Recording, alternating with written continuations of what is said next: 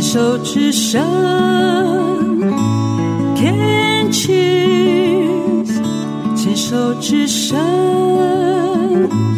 ，Can cheers。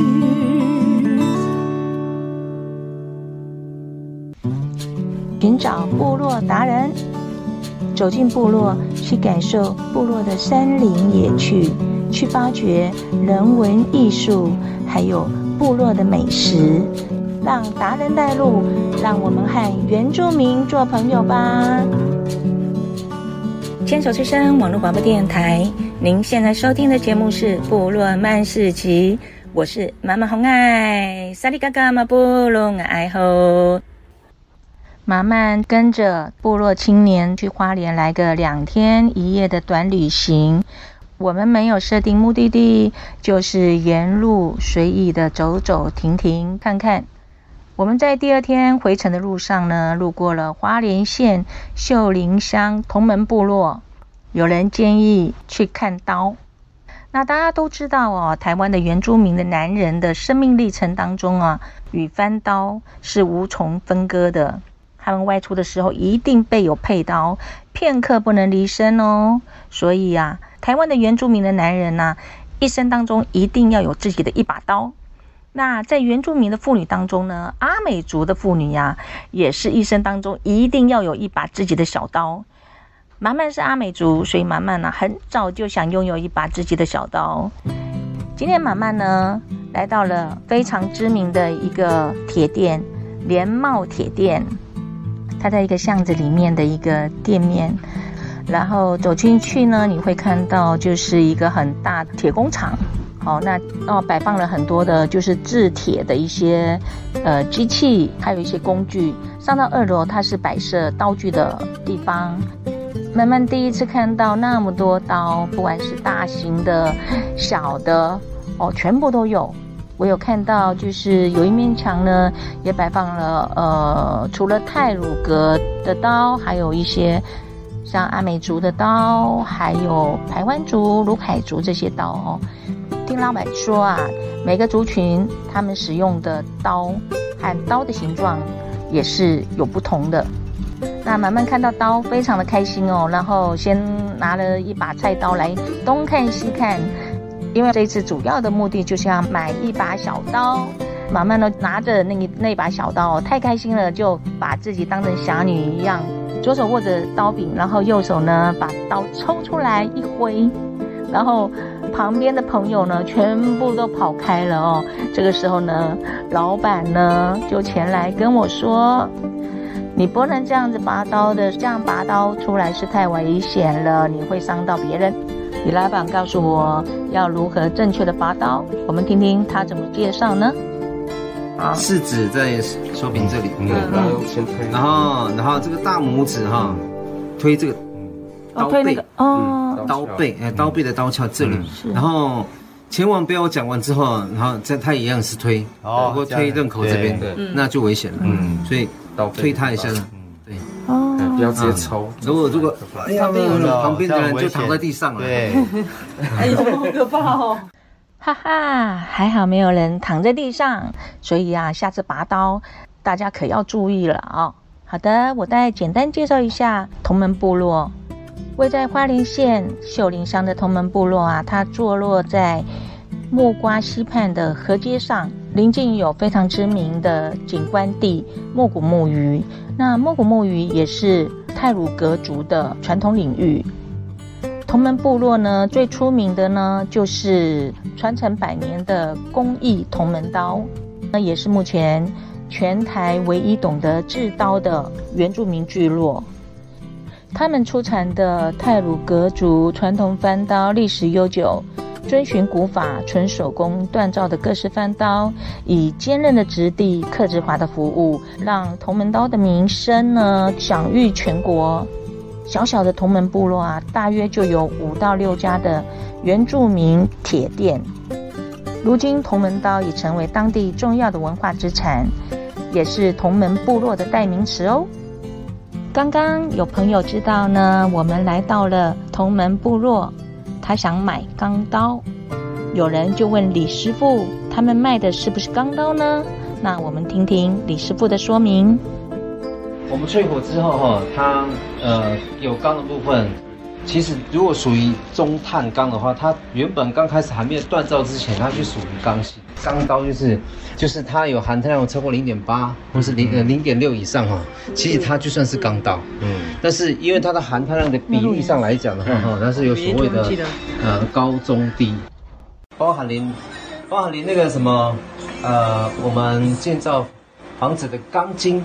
嗯，它本身它也是钢，这个含碳含含碳量的比例上，对比例上来来确定那个它是是不是钢，但其实一般一般上来讲的话，它都算都算钢刀。对啊，对。然后我们像我们的话哈，也是要颜色。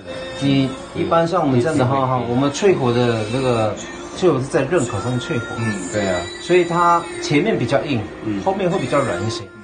那呃，为什么要做这样的那个？我们也可以全部把它一次全部上钢，嗯，但是它会有个问题，就是如果我们在在淬火的时候，它会变形，变得很，会没有办法把它打直，而且它的含碳量过高。它如果全部都是钢的话，它如果是它在撞击东西，它有应力上来的话，它整把会裂掉。哦，整把会裂掉。而且如果说你后面它硬的话，哈，前面也硬的话。它一定是找最脆弱的地方，所以为什么常常会碰到所谓的崩牙？崩牙就是缺角。缺角。哎，那为什么这个？就是因为它后面也硬，前面也硬。然后当我们在给它呃，就像砍刀的话，我们拿去撞击它的时候，它的应力上来，它没办法承受，因为后面比较厚嘛，那前面比较利嘛，比较薄嘛，那当然破哪里也破前面。对，是这样。那老板，这个刀都是你自己手做的吗？对啊，这手做的，是手做，所以每一个刀都不一样。你看每个都不一样。我我好想要那个，可是你写的是非卖品哎。刚刚帮我们介绍的是连茂铁店的第六代传人李文义师傅，他的泰鲁格名字叫阿棍。那老板娘呢，是非常可爱漂亮的爱珍，他们两位都是泰鲁格族。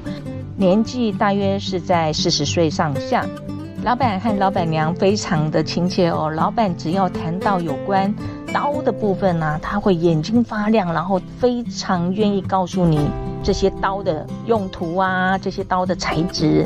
那老板娘爱珍呢，她还提供了咖啡给我们喝。边喝咖啡，我们边听阿棍师傅诉说他刚刚学刀的历程。我我淬火那刀子啊，都会把它加裂掉，把刀刚磨好，淬火把裂掉。我比如说我今天做，我爸叫我磨二十根，然后我淬火，会有会有五五到六根报销。所以我爸爸有时候气到说，我不是跟你教过了吗？教你怎么淬火，我每次都不念。真的淬火，真真的是一门技术。它的它的它的它的温度，它的它的水量啊，其实它最主要掌控它的它的火候，然后它的它的温度。就像我们泡咖啡，为什么要设定在八十五度？嗯，对啊。可是天气如果变的话，夏天呢、啊、跟冬天应该也不一样。不一样。然后你第一次淬火的跟第二把淬火、第三把淬火跟第十把淬火的温度又不一样。嗯。阿棍师傅是退伍以后呢，回乡开始接承了家族的事业。虽然在制刀的过程上呢，常常被父亲有所责难，但是呢，阿棍师傅的一身技艺呢，是由自己父亲传承下来的。前几年，阿棍师傅呢碰到一个很奇怪的客人，这位客人呢，他连续三天呢，每天都到连茂铁厂去看他爸爸制刀。那这个客人看我的制刀过程，然后跟阿棍师傅说了一席话。他是年轻人呐、啊，我爸测试过他三个材料，嗯、所以他就拿了我爸说认定的百分之八十的说哪里锻造，嗯、然后真的做了一把刀，嗯，而且那个刀哈，其实明明它本来是一尺一尺五的裂掉，所以哦又变短，又变短变短，然后最后真的做出来的是七寸的刀，啊七寸的刀，结果后来那个。那个他那个先生偷偷的告诉我说，我就跟他讲一些我的我对刀的概念，他就对我，他就跟我讲说，哎，他说小老板，你，他说你不用到外面学了，你爸是宝，我知道你们现我从第一天开始到现在第三天，然后他可能来看到底铜门刀是到底是厉害在哪里？对，然后他跟我说，你爸厉害，他把那个刀哈，那个铁材每每个都试三次，他就知道这个钢的程度要怎么淬火到那种程度，可以拿来砍柴。对，说我说我佩服你爸爸。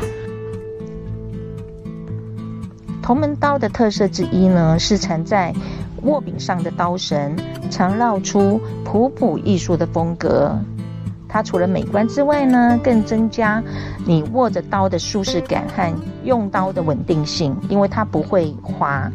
那更重要的是呢，你在野外呢需要用到绳子的时候，你可以把刀绳解下，就有绳子可以用了。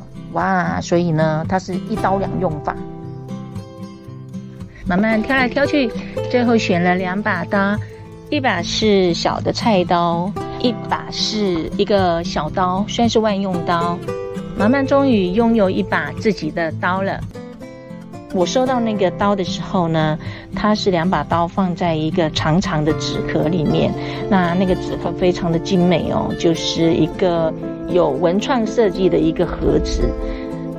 满满非常推荐，如果你想要买把刀，或是你喜欢收藏刀，可以来同门部落寻找你自己的宝刀。那当然，满满会非常推荐来找阿棍师傅买刀哦。